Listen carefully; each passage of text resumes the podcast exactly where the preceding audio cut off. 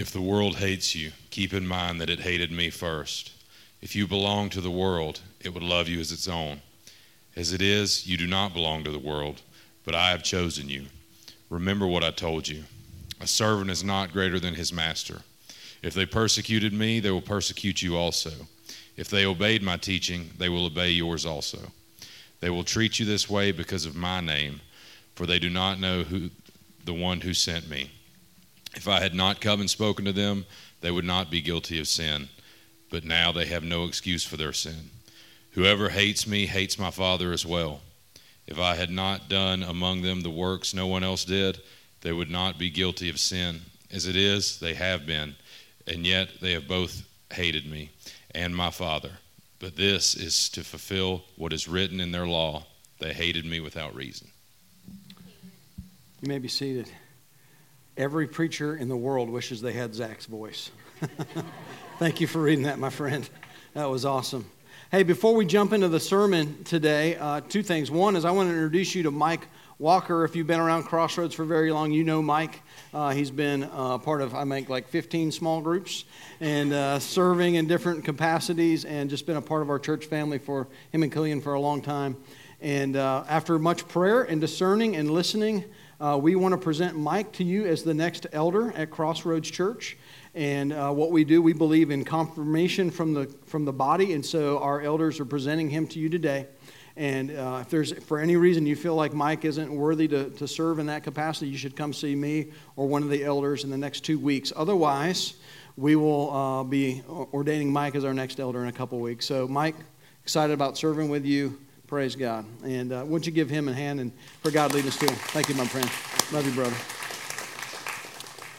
Also, just want to mention if you're new with us or if you're a regular, pull out your connection card and at some point in the service, if you'll fill this out and then drop it in the offering baskets as they go around at the end. If you're a first time guest, we'd love to meet you in person. We'll have some folks at the next step table after the service. They'll have a gift and uh, some information for you about Crossroads. So, uh, either way you want to uh, react and respond to the message that way and use your Connect card, we'd appreciate it. So, hey, thanks for being here. So glad that you're a part of worshiping with us today. Um, to start our message, uh, I just was thinking about certain lessons that we teach our kids over the years. And so you can help me out with this. Uh, early on, you have to teach them don't touch the hot stove. That's right. I, was, I thought that one could have gone in a lot of different ways. don't touch the hot stove. Or don't stick your finger in the lights in the socket. Yeah, the electric socket. No, don't do that. Or don't mess with the dog when it's eating. He might eat you. Don't do that.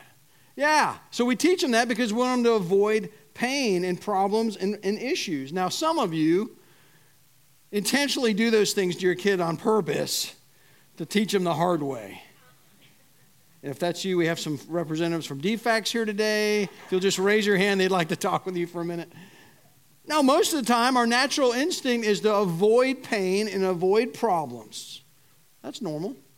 That's why I admire so much the people that serve us in, in, um, in emergency response and when they, they put themselves in situations to protect us and even put themselves in harm's way in order to, to serve us and to serve our community. Guys, you know what we're going to talk about today in this series, Why Me, God? We're going to talk about intentionally putting ourselves in harm's way for the glory of God. In fact, that's what Zach just read about a few minutes ago. Jesus said this. I'm going to read just part of what he read. He said this If the world hates you, keep in mind that it hated me first. If you belong to the world, it would love you as its own. As it is, you do not belong to the world but I have chosen you out of the world. That is why the world hates you. Remember what I told you a servant is not greater than his master. If they persecuted me, they will persecute you also. Now, you know little Bible promise books that you can buy? I'm pretty sure this promise, you don't find it in little cute promise books. But Jesus promised, hey, they've persecuted me, and I promise you they're going to persecute you also. Hey, little boys and girls, look at this awesome promise of Jesus. People are going to attack us because of our faith. In fact, that's what persecution is. And sometimes when we cry out, why me, God? It's because of persecution. And persecution, just so we're clear, persecution is when people attack you and I because of our faith. because of our faith. It's not God doing something against you. It's not uh, the effects of original sin and we blame Adam and Eve for messing up our sin nature and changing us. No, it's other people choosing to do harm to you and I because we choose to follow Christ. Now, when a follower of Jesus begins to act like Jesus, and when a follower of Jesus begins to talk about Jesus, they can expect some forms of persecution. They can expect people to not like it. They can expect people to try to hush it. They can even expect, as Jesus said here, for people to attack it and resent it. And what they resent, you got to understand, what they resent is the gospel, the good news of Jesus, who he is, and what he represents. They, re- they, they, they resent the message and they resent, honestly, the messenger at times. And here's what I mean when you and I are growing in godliness and we're following Jesus and we make mistakes, but we're learning and we're growing and we're becoming more like Him, that sticks out. And when people that don't have that, even though they in down, deep down they would want to be more holy and more godly and more loving and more kind, and they don't have that, and quite honestly, they can't have that, they resent in other people who have that. And so they despise the messenger. It made me think of um, Alabama football. Anybody a Crimson Tide? Okay, good. I'm in, I'm in safe ground. We can all agree that we hate Alabama football then. can we not all agree that we hate Alabama? Now, think about this, though. This pains me to say it, but we hate Alabama football because they have what we wish we had. Don't stone me. it's true. It's because they're so darn good.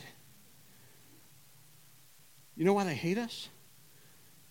It's sometimes because our lives are so good. They resent that. I'd also say Nick Saban's a pretty mean cuss, and I don't like him either, but that's beside the point. They also are offended by our message, and our message is very simple repent and believe. That's the gospel message. And that is offensive to people in the world. They, that doesn't sit well with them. That rubs them the wrong way because what our message is saying is basically this Repent says there is something innately and inherently wrong with you. There's something wrong with me. We are broken and busted, and we are unable to fix it on our own. And we have this thing called sin that is wrecking our lives. That's not a popular message. And then the belief part says there is only one singular solution to the brokenness and the sin in our lives, and that solution is Jesus Christ. And that's offensive because it's narrow. And so they take offense at our message. The idea of the gospel being offensive is all over in the, Paul's writings and his letters in the New Testament. It's offensive for people to think what, what the Bible teaches that there is a God who has the right to judge humanity. He is a sovereign judge, and he has the right to say, This is wrong. That his wrath would be coming is offensive. And listen to this it's offensive to the world to say the wisdom of the world, the brightest minds, the greatest inventions, the highest philosophies, God says they are foolishness to him. They're foolishness. And that's offensive. Our message can be offensive. Now, what I'm not saying is that we need to be offensive. Can I get an amen right there? We don't have to be obnoxious. We don't have to be nutty and goofy and overly uh, overt. But we do need to be willing to take risks for the gospel.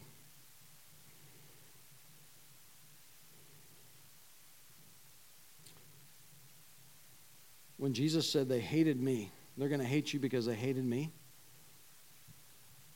He meant that for us, for you and I.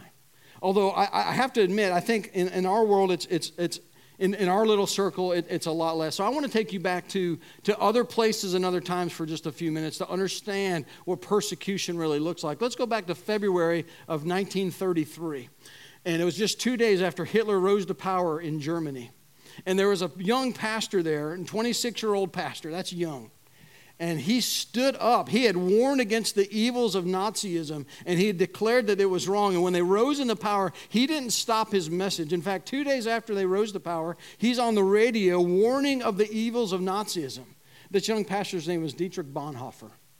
And Bonhoeffer, in the middle of this radio lecture, the Nazis cut off the feed and it went black. It didn't, he wasn't deterred. A few days later, he's in Berlin at a technical college proclaiming the same message, this Christ centered message that, that this, this regime was not God honoring. It was the beginning of a life dedicated to courageously speaking out against the evils and proclaiming the truth of Christ. In fact, his commitment to share the message of Jesus Christ, his commitment to that, his lifelong commitment, caused him to be fired, imprisoned, and executed for standing up for Christ. That still happens today, guys. In Iran, in China, in other places around the world. This is happening. I read this in Christianity Today not too long ago about a pastor in Iran, and uh, they called him Pastor H for his, his protection, but, um, but it turned out to not help because there's what happened. He had been missing for two weeks, this pastor and the church leaders were still going on. In fact, they were having a church service and lining the aisles. We had a baptism today, and we celebrate that. But there was a baptism they were going to have of 38 former Muslims that were turning to Jesus Christ for salvation and getting ready to stand for their faith for Him. And baptism is a big deal. I don't care where you are, it's a life changing uh, moment in someone's life, and we celebrate that here. But in Iran, it's not only that, it's also possibly a death sentence. And during that service, they got a phone call, one of the leaders, and they said, I have some news. He said, Our, our pastor's gone. They killed him. And then he looked at all the people ready to be baptized, and he said, And that is quite possibly the cost that you'll have to pay to follow Jesus. Are you still ready to follow him in baptism? And all 38 were baptized. It shouldn't be a surprise when Jesus said, You will be persecuted. If they hate you, me, they're going to hate you. And yet, let's just be honest, in this bubble of, of American Christianity, we're lulled into sleep. We're a Christian nation. We're founded on Christian ideals, and we are free to worship or not worship and go where we want to go and do what we want to do. And so our freedom's guaranteed, and we don't have to die for what we believe. At least not now. Not yet.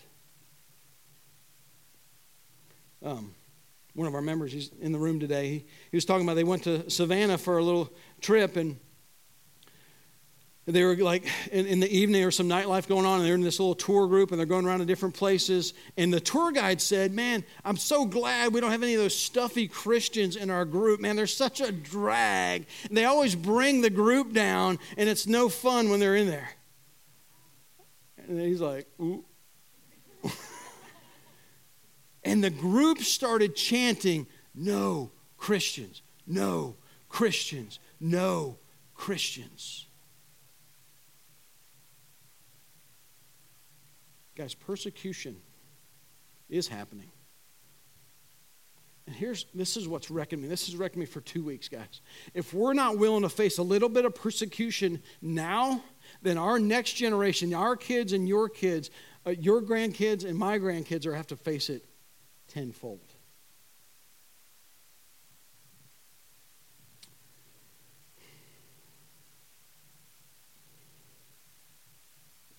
We don't want to touch the stove, but we might be asking them to touch the stove. so here's my first point we should live lives worthy of being persecuted. We should live lives worthy of being persecuted. Look at what Jesus said here. He said, Blessed, blessed are those who are persecuted because of righteousness, for theirs is the kingdom of heaven. Blessed are you when people insult you, persecute you, and falsely say all kinds of evil against you because of me. Jesus said, A blessed life is not a life void of problems, and the blessed life is not getting everything you want. That the hashtag blessed life is a life that may require persecution. That we should live like rebels. Not without a cause, but with a cause. This is way better than a Minnie Mouse, ears. All I'm saying. We should live a little bit like Jesus rebels. With a, we have a cause. We have the greatest cause that there ever is, and we ought to live like rebels for Him. Jesus said a blessed life is a life that's lived so radically for Jesus Christ that people react to it positively or negatively, but they react to it. You with me? We're not benign in our lives. We don't go through life not affecting others. But the, but the real blessed life is one lived so radically for Jesus Christ. People can't stay lukewarm about your life. And they take sides. Now, what I'm not saying is be obnoxious. I've said this already once. I'm saying it again. What I'm not saying is just annoy people. In fact, I think it's really important to understand what Jesus says about sharing our faith and being a light for Him in the context of all the Scripture. I'm going to challenge you if you don't have something to read this week, read Luke chapter 15 and Luke, Luke chapter 16. Luke chapter 15 tells you the heart of God for sharing the good news, and Luke chapter 16 shows us the shrewdness, the, the, the, the, the wisdom, and how we should go about it. We should do it wisely. But we're to do it, we're to be bold. What I am saying is, we ought to be people who take risks for Jesus Christ.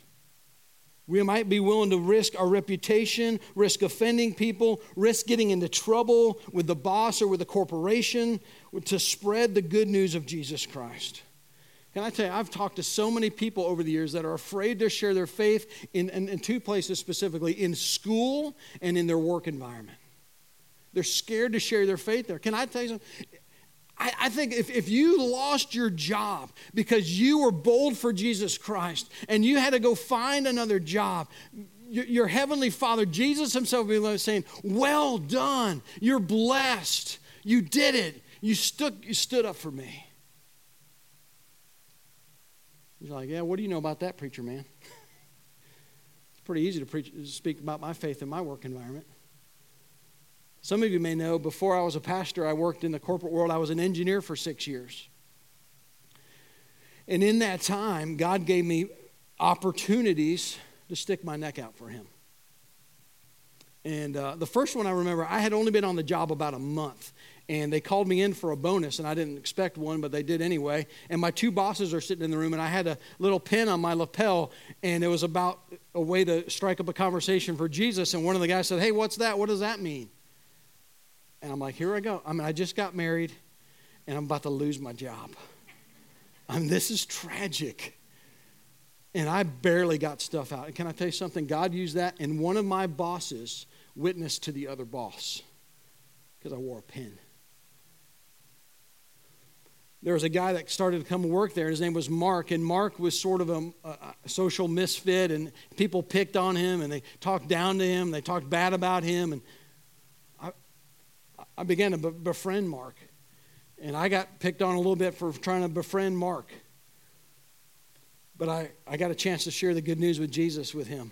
We'd go to lunch together, and I'd get made fun of for going to lunch with Mark.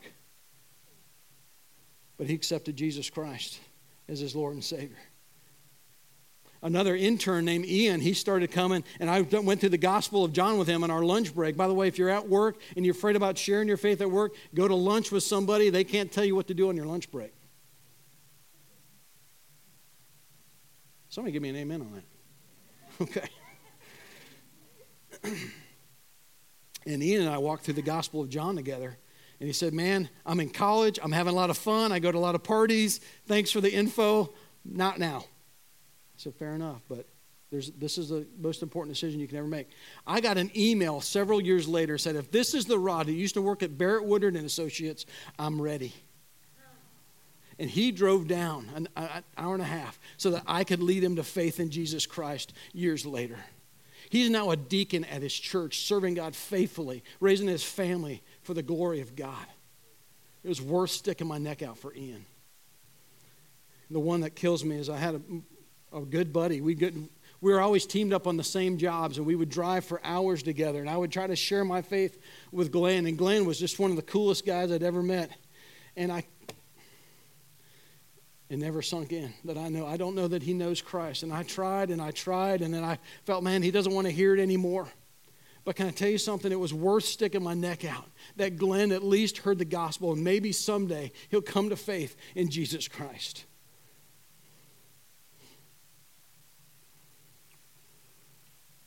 Can I tell you to take a stand? To be bold. Take a risk for Jesus Christ. You won't regret doing that. Even if you lose a friendship, it's worth doing. Even if you lose your job, it's worth doing. Even if you lose something in your reputation, you have conflict, you're ridiculed, and you're accused of not being tolerant, it's worth taking the risk. I want to brag on Miss Dell, uh, Story's mom, Miss Dell. She said she drives around in her car. She has little packets made, little care packets. And if she sees somebody in need, she has these little packets in her car. She can go and hand them. Isn't that, isn't that genius? She's ready. And one of those times she saw a homeless man begging for, for money. And so she got out of her car and she started walking towards him with this, with this old package. She gave him the package. She tried to talk to her about her faith. And he said this Get away from me, Jezebel. I don't want anything to do with you or your church. That's, persecution. That, that would shock me, like I'm sure it shocked her. You know what she said? Jesus loves you. And she walked away. Great will be her reward for being willing to be persecuted for the name of Jesus Christ. Guys, we are we need to be bold. Not shy, not timid, not worried about what other people think. Bold for Jesus Christ. Man, we, we get bold in our careers and man, we, we climb the ladder. We're bold in sales and we, we don't take no for an answer. We get bold in our careers. We get bold in our, in our school. We get bold in all these different areas of our life. You, you know who's really bold? Is, is the grammar police. Those are some bold people. I call them grammar Nazis. They will interrupt your sentence to, to correct your grammar mid thought. They ain't scared. And I say they ain't scared of stuff like that all the time, so I get corrected a lot. But, um, and I think, man, if that boldness was channeled into the most important thing, we have a faith worthy of taking risks for. We have a faith worthy of living for. We have a faith, listen to me, worthy to die for. We do. We do. live to be persecuted. Guys, this I'm not I'm not there yet. Can I just be transparent? I'm preaching this and I'm mad at myself that I don't live this way.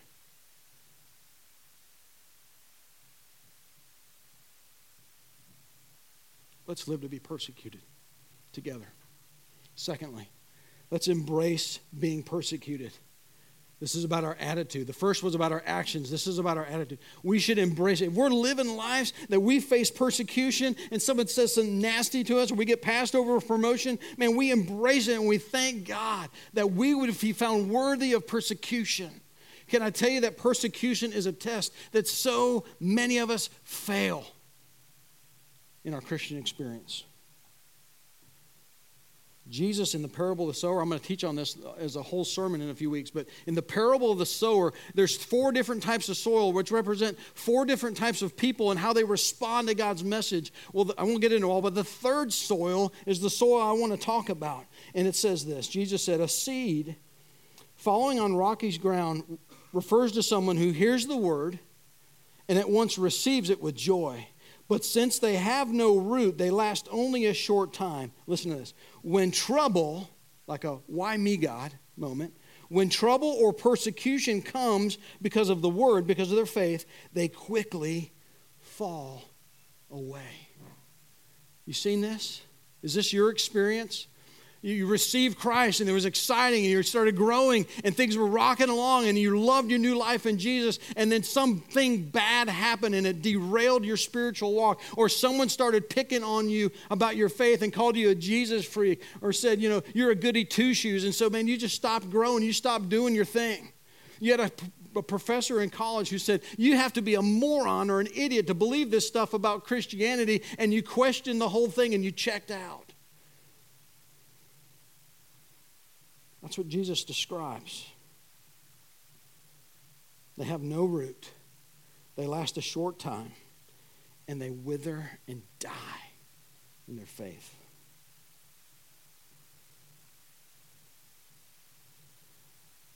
Jesus wants you to take persecution, but not just to take it, but to embrace it. Embrace it. Not woe is me, but blessed is me. Not woe is me, blessed is me. Look at what Paul said. This, guys, I'm still, I'm not here yet, but look what Paul said, man. He said, um, Philippians 3, I want to know Christ in the power of his resurrection. Doesn't that sound good? Man, I want to know Jesus. I want to grow closer to him. I want to know his resurrection power in my life. Every single one of us will go, yeah, that sounds awesome. Power to overcome sin, power to live a godly life, power to have joy in my life. Yes, we all want that. But look, then he says this I want to know Christ in the power of his resurrection and participating in his sufferings, becoming like him in his death. That's a whole different statement, isn't it? Man, I want to follow Jesus so much. This is what Paul said. I so badly want to follow in the footsteps of Jesus. I so badly want to be like him in my life that I'm not going to only embrace the good stuff of following Jesus, I'm going to embrace the persecution that comes with following Jesus.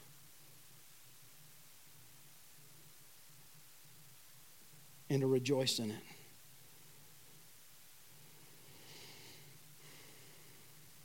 If you're facing this, I believe some of us are. If you're facing persecution right now, a family member, a coworker, a, someone at school, man, can you just can you just take a little moment right now and rejoice and say, God, thank you for counting me worthy of being suffering for your name. He's storing up treasure for you in heaven right now as you endure that. And so he says, Look, don't just get through it, embrace it and rejoice that I've counted you worthy of my sufferings. Lastly, lastly, we need to pray for those who persecute us. Look what Jesus said. I've heard, you've heard that it said, love your neighbor and hate your enemy. That's how we normally live. Jesus said, But I tell you, love your enemy and pray for those who persecute you, that you may be children of your Father in heaven. He said, You need to pray for them. And man, I know how we want to pray. It's God, get them prayers. when someone's picking, God, you get them, you show them, you bring them low, you humble them, you mess them up, you take stuff away, you wreck them. God, get them prayers.